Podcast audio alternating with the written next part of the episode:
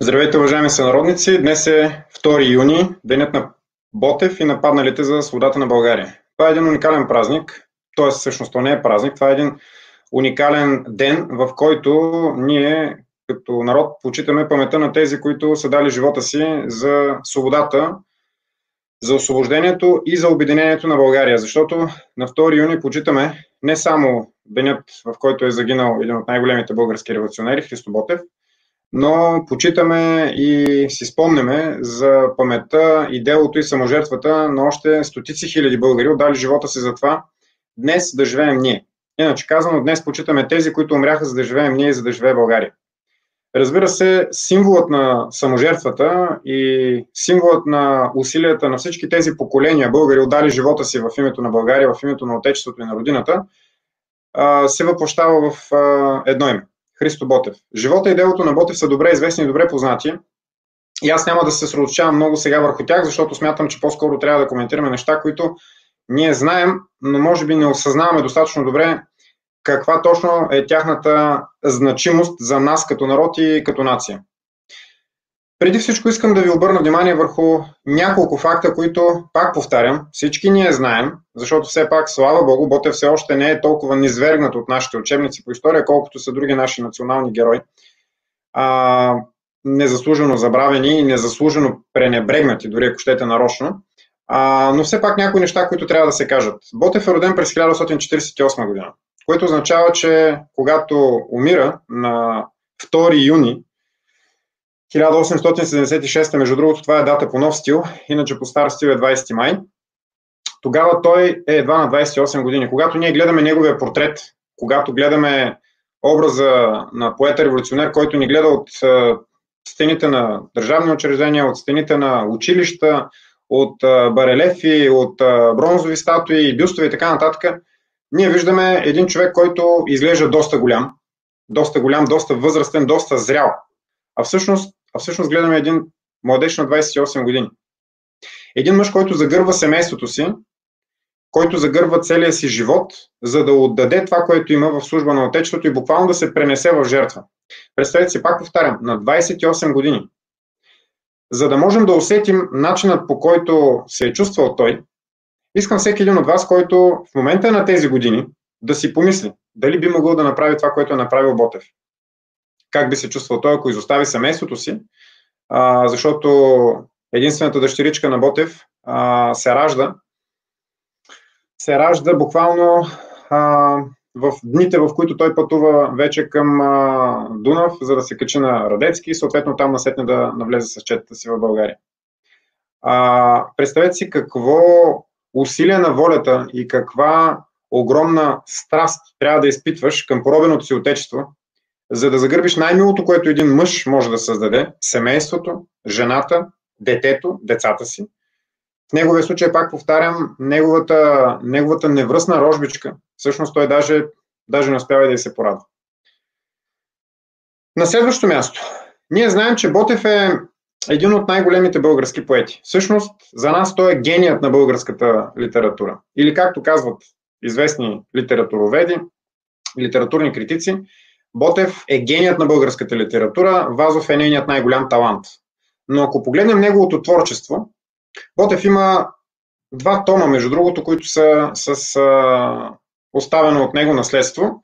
И аз сега искам да ви ги покажа.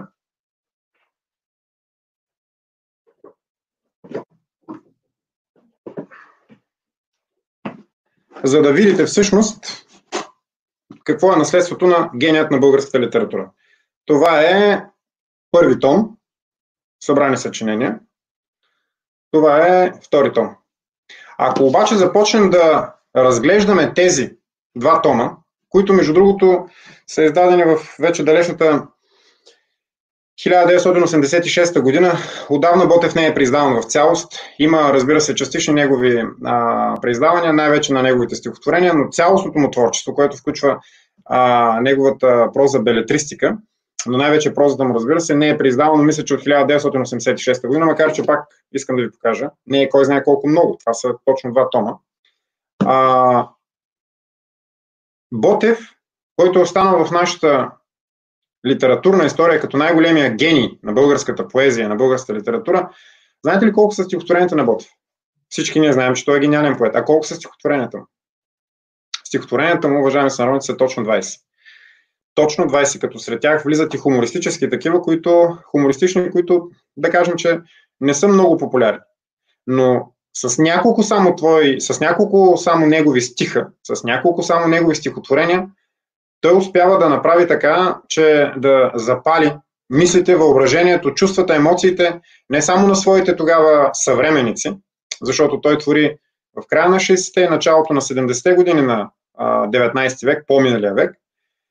Той успява да запали чувствата, емоциите и въображението на всички свои сънародници и наследници от следващите негови последващите български поколения. Ако погледнете и прочетете м, прозата на Ботев, ако видите, ако видите неговите статии, ако се запознаете с това, което пише в своите вестници, защото Ботев е човек, който между другото е издавал вестници и е бил един от най-популярните а, дейци на българската емиграция в, а, в, а, в Влашко. Тогавашно Влашко, всъщност в Румъния вече, след хиляда осемстотин петдесет и шеста година, когато се обединяват Влашко и Молдова, ще видим, че в неговите статии, които бичуват тогавашното, както българско, така османско общество, така и Европа, ще видим, че в неговите статии има думи, има заключения, има изводи, има обвинения, които звучат толкова актуално, все едно са писани вчера. Има някои негови статии, които могат да бъдат публикувани в всяка днешна българска медия, само трябва да се смени името на османския султан с името на управляваща в момента партия ГЕРБ. Има неща, които той, заради това, че е гений, успява да напипа в нашата народопсихология по такъв начин, че когато той обвинява нашия народ, защото има двама души в българската литература, които можем да кажем, че не са се поколебали да бичуват недостатъците на нашия народ, но не саркастично, не е хумористично, като Алеко Константинов, с неговия незабравим байганин, а по начин, по който действително показват своя гняв и, своето, и своята непримиримост към недостатъците на нашия национален характер. Единият и първият всъщност е Петко Рачев Славейков, а другият е Ботев.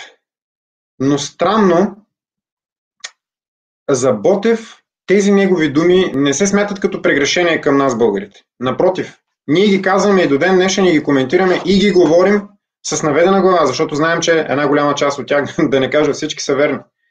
Помните ли стихотворението Патриот? Патриот е душа дава, но не своята душа, братя, а тази на народа. И готов всеки му доброто стори, за свобода, за наука, но за пара продава си душата. Много още други думи, които той е изрекал и написал, звучат толкова актуално, все едно са написани, пак повтарям, не преди сто и петдесет години, а вчера. Между другото, точно заради това Ботев е гений, защото неговата проницателност и неговия, неговия усет за българския национален характер и за проблемите, с които ние българите се срещаме, е толкова голям, че той е, той е надскочил оковите и бремето на столетията. И ще надскочи сигурно и хилядолетията, ако разбира се, ние оцелеем като народ за това време. Защото Ботев, както сам казва за себе си, силно люби и мрази. Той силно люби българския народ и българската, и българската родина, но силно мрази недостатъците на българския национален характер, заради които той не се колебае да бичува ден след ден, както българската емиграция в Букурещ, която му се е струвала тогава примирена, която му се е струвала такава колаборационистка, която се е струвала много скептично настроена, която не е вярвала в бъдещето си, така и българите в по-робен от всеотечество, които знаете как той нарича. Роби, православни, скотове и така нататък и така нататък. Това обаче не пречи на Ботев да се буквално пренесе в жертва пред отара на отечеството. И за това сега искам да поговорим, защото на днешния ден, на втори юни, ние честваме паметта на един човек, който умира за да живеем ние. Ние отбелязваме неговата смърт. На, дванайсети, на, в, на втори юни всеки, всяка година в дванайсет часа всеки един от нас, българите, е длъжен, когато засвирят сирените, да застане на място мирно и с минута-две мълчание наведена глава да отдаде почет не само пред паметта на Ботев и пред паметта на всички останали като него, които последваха неговия пример, а и тези, които са преди него, разбира се. Това е, пак повтарям, ден символ на българската саможертва. А символът на българската саможертва е Христо Ботев. Именно поради тази причина в а, нашия традиционен обреден календар, национален, ние отбелязваме годишните от смъртта на героите. Мен винаги са ме питали, защо смъртта? Защо не рождението? Защото, уважаеми сънародници, когато един човек се ражда, той е табула раса, той е чиста дъска, нищо не се знае какво ще бъде изписано на него със собствената му ръка през годините на неговия живот. Но в момента на своята смърт той вече е изградил себе си като личност и тогава вече застава пред съда не на Всевишния, застава пред съда на историята. И историята отсича. Историята присъжда, историята дава своята оценка. Заради това не само днес, на втори юни, но и на деветнайсети февруари, като друг ден свят в нашия национален календар, в който пък отбелязваме и почитаме паметта на другия апостолът на свободата, на другия гений на Българската национална революция Васил Левски, ние на тези дни отбелязваме денят и моментът, в който български национални герои стават тези, които ние вече познаваме като такива. Как се стига обаче до втори юни? Христо Ботев в последните години на своя живот става ръководител на Българския централен революционен комитет в Букурещ, който обаче не успява да изпълни своите задачи. В края на хиляда осемстотин седемдесет и пета година, след неуспеха на Старозагорското въстание, Бе Ре Це Ка се саморазтурва. Много странно обаче, точно в този момент, когато българската емиграция е вече окончателно обезсърчена и когато е много разединена, самия Ботев е тежко скаран с Караველов. Караველов е скаран пък до голяма степен с всички останали дейци на българското национално освободително движение, както в страната, така и в емиграция. Точно в този момент, в края на хиляда осемстотин седемдесет и пета година, една група млади българи се събират в а, Гюргево. Ние говорихме за това в един от по-предишните уроци по родинознание, когато коментирахме Априлското въстание, и вземат решение да се вдигне въстание в поробените български земи. Точно в момента, в който на всички се струва, че дошъл пълният крах. Когато апатията господства сред всички, тогава една група от двайсет на млади мъже, повечето от тях на средна възраст двайсет и две - двайсет и три години, това са бъдещите апостоли на Априлското въстание, решават да направят нещо, което на пръв поглед изглежда обречено, което изглежда немислимо, но само няколко месеца по-късно, буквално не пълни четири месеца след това, на двайсети април, води до избухването на Априлското въстание, което пък причинява поредица от събития, довели до освобождението на България. Към онзи момент, заради разприте и заради ам, недоверието, което се е зародило сред основните водещи дейци на Бе Ре Це Ка, дейците на Георгиевския комитет съзнателно държат Ботев на страни. Той не разбира в началото за това, което се случва. Обаче, когато в крайна сметка става наясно с това, че се подготвя въстание в български земи и когато самото въстание избухва на двайсети април, Ботев изпада в изключително трескава възбуда и той е готов да се включи във всеки един момент, дори като редови четник в борбите на а, априлските въстаници.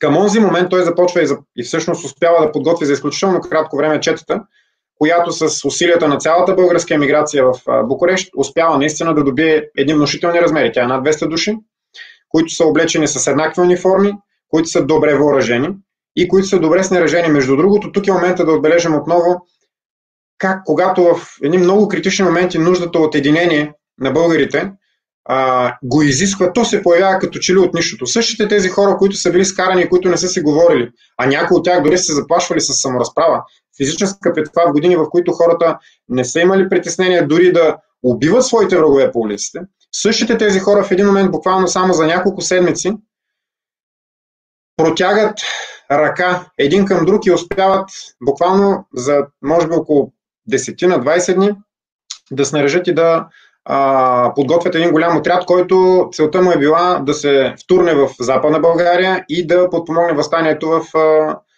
а, Врачански революционен окръг.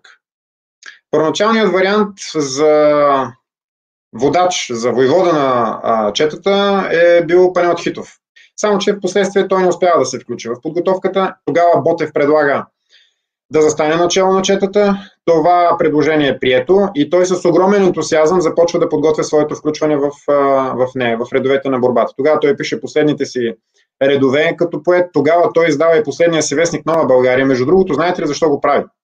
Защото когато въстанието избухва на двайсети април, в начало, в началото той е прието с голям ентусиазъм. Първите новини за него пристигат в румънската столица седмица след началото на бунта. Само че когато те пристигат, по това време вече бунта започва да се задавя, а последните огнища са потушени на първи и втори май. Всички дати тук са по, втори, по стар стил.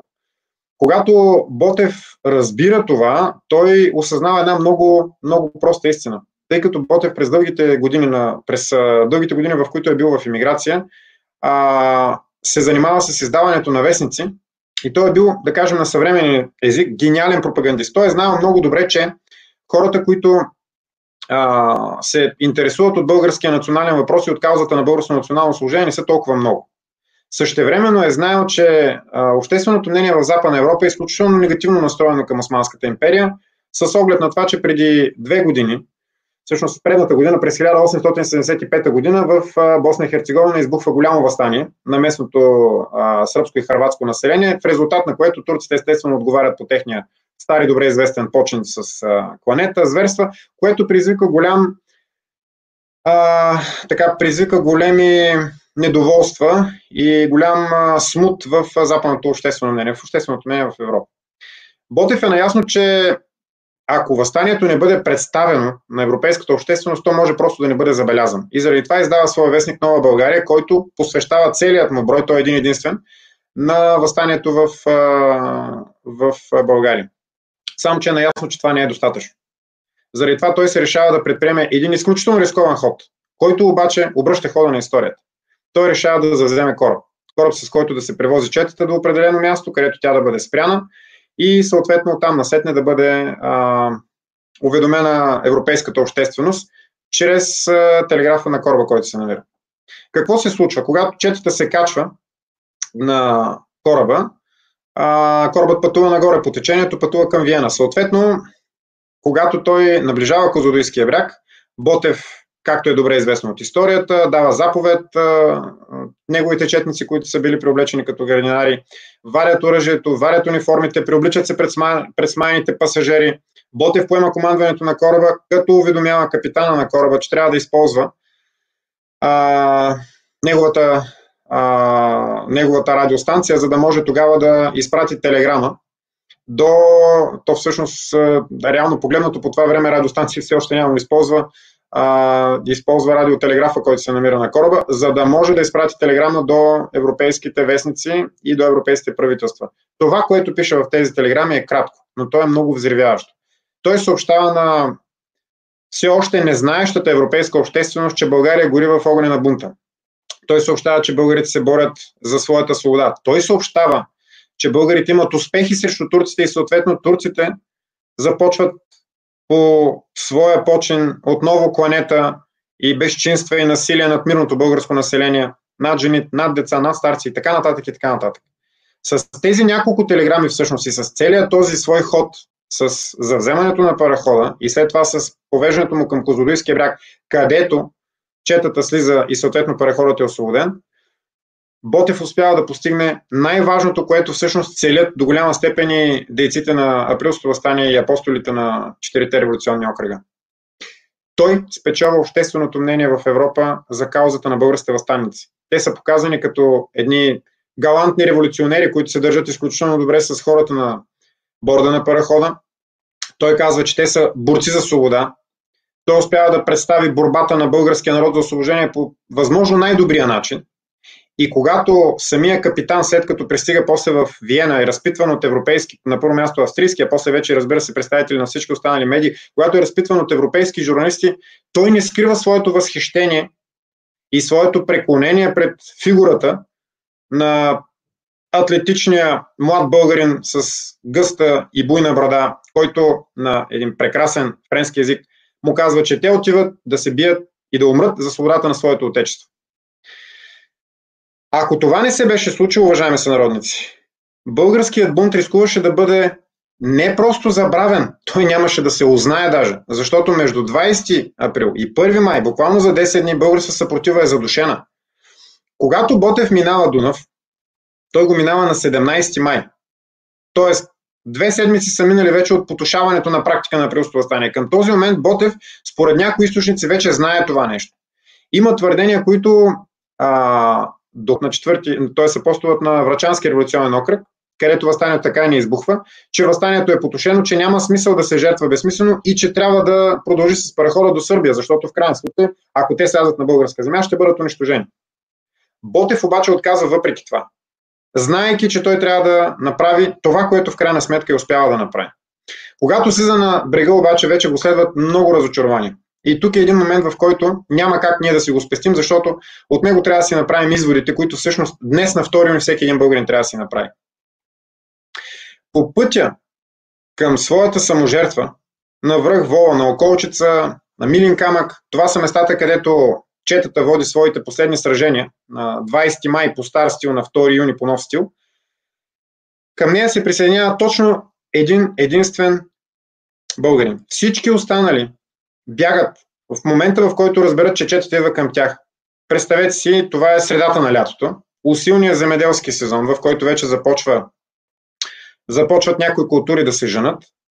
Мъжете в момента, в който разбират, че към тях идва голям български отряд, това не е обикновената хайдушка чета от десет, дванайсет, тринайсет, петнайсет човека, колкото са били четите в най-добрия случай.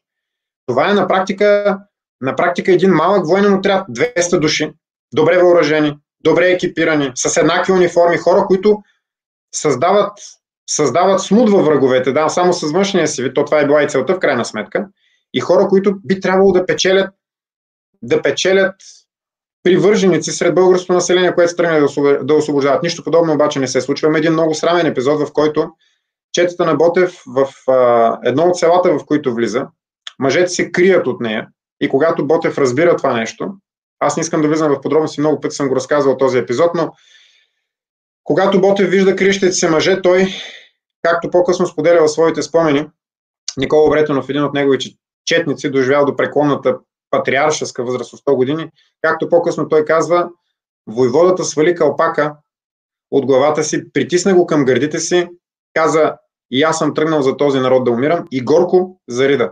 В този момент вече, според много изследователи на делото на Ботев, поетът на практика се пречупва, защото той вижда как, въпреки неговите усилия, въпреки неговата саможертва, въпреки неговия личен пример, защото той винаги за това е писал, и за това е горял, и за това е изгаря. Въпреки всичко това, неговият народ, неговият народ бяга от него.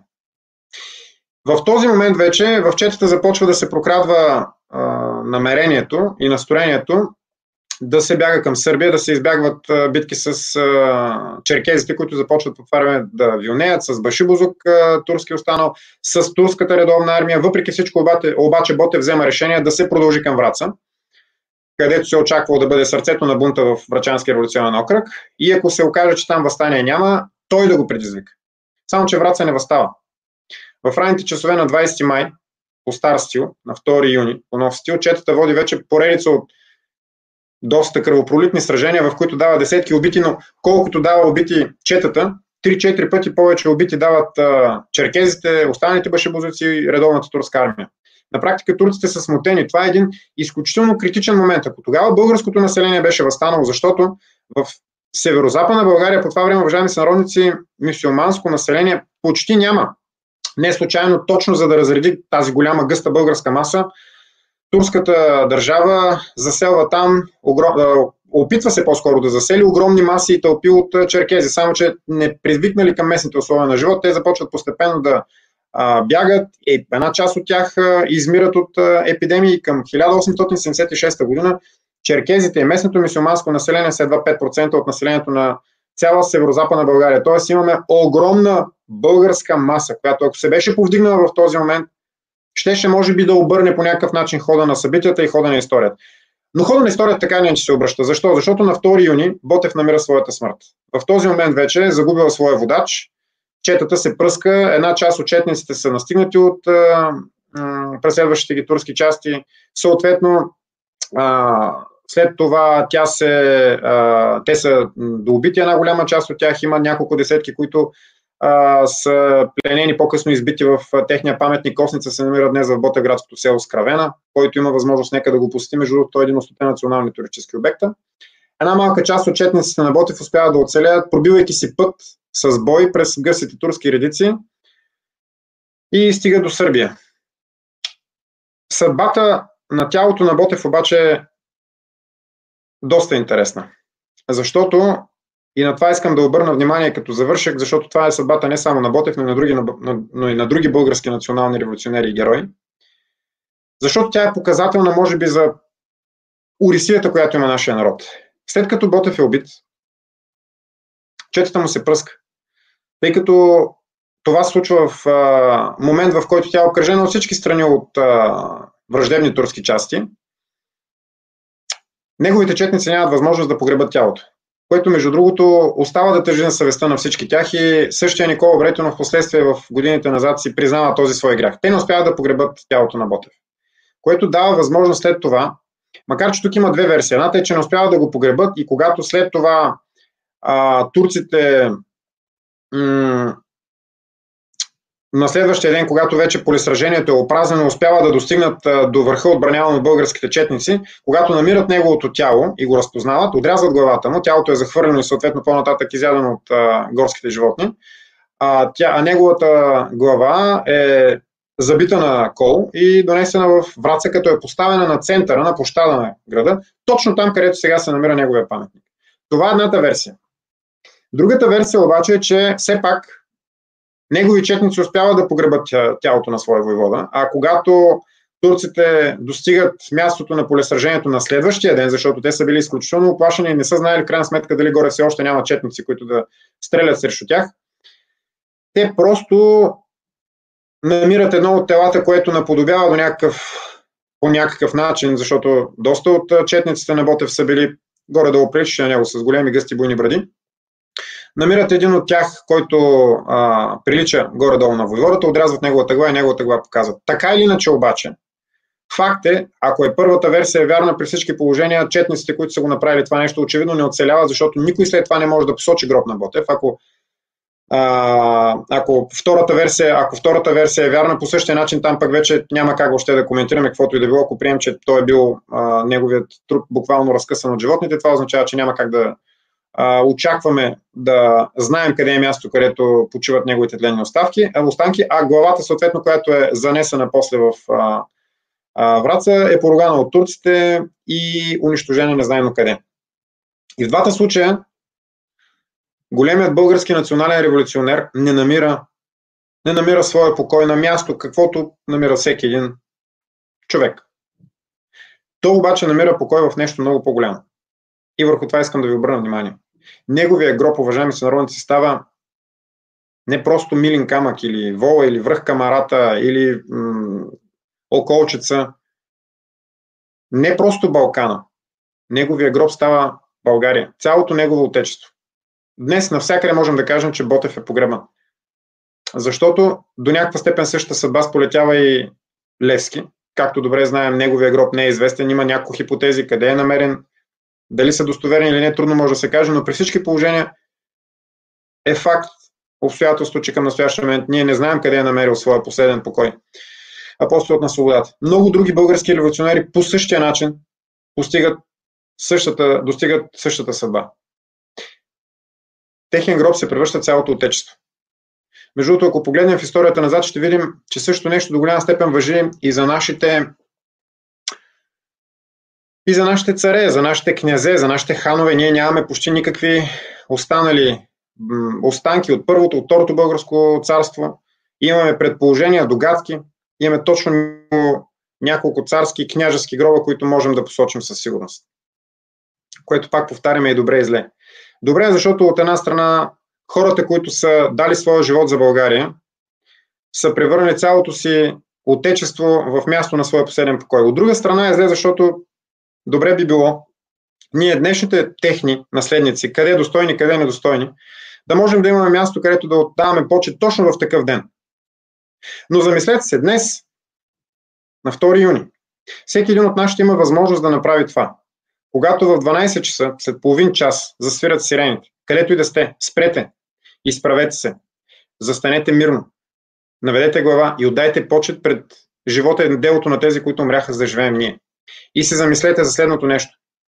В кръвта на нас, съвременните българи, е предаден и предадено наследството и на тези, които бяха заедно с Ботев, тези двеста души, горди българи, които отидоха на обречена битка и на самия Ботев, знаейки ясно какво следва от това, което ще направи, но също така и на тези, които избягаха от него и се криеха по кошарите, за да не ги намери българския войвода и да не бъдат принудени да тръгнат с него да се бият, защото ги беше страх да излязат на бой за своята свобода, защото не искаха да се бият за свободата си. Днес в нашите вени тече кръвта както на революционерите, така и на робите. Както на гордите българи, така и на унизените скотове, както нарича Ботев тогава е една голяма част от нашия народ. Това, което искам да ви кажа е следното. Всеки човек сам кове съдбата си. Същото нещо важи и за народите. Ако ние искаме да имаме достойен и нормален живот, ако искаме да бъдем свободни и независими, ние ще бъдем свободни и независими. И няма сила на света, която да ни спре, ако сме много, ако сме стотици хиляди, ако сме милиони обединени. Ако не, ако седим и си мрънкаме всеки един по-отделно, нищо няма добро да ни се случи. Ако Ботев не се беше жертвал заедно със своите двеста четници, най-вероятно нямаше светът да разбере за саможертвата пък на другите десет хиляди четници, които по време на Априлското въстание се биха в неравна битка с редовната турска армия и с Башибузук. И ако не беше разбрал света, нямаше да се стигне до поредицата от събития, които доведоха после до Цариградската конференция през хиляда осемстотин седемдесет и шеста година, а четири месеца по-късно до началото на Руско-турската война през хиляда осемстотин седемдесет и седма година април и след една година до трети март хиляда осемстотин седемдесет и осма година, когато България възкръсна най-накрая от пепелищата на своето почти петвековно рубуване на Османската империя. Днес от нас не се изисква, уважаеми сънародници, да отдаваме живота си. Не се изисква да умираме, не се изисква да леем кръв. От нас се изисква едно единствено нещо и то е да защитаваме себе си и правата си. Да знаем, че сме достойни, свободни българи, а не роби, не поданици. Ако ние не защитаваме правата си, няма кой друг да ги защитава. Ако ние не излезем да се бием за свободата си, образно казвам, няма кой друг да го направи. Не можем да чакаме освободители отвън. Погледнете в огледалото. Там е надеждата. И не забравяйте, след половин час, когато засвирят сирените, станете прави и отдайте с минута, две мълчание почет пред паметта на онези велики българи, които умряха, за да живеем днес, ние, недостойните техни наследници, но най-вече, за да живее България.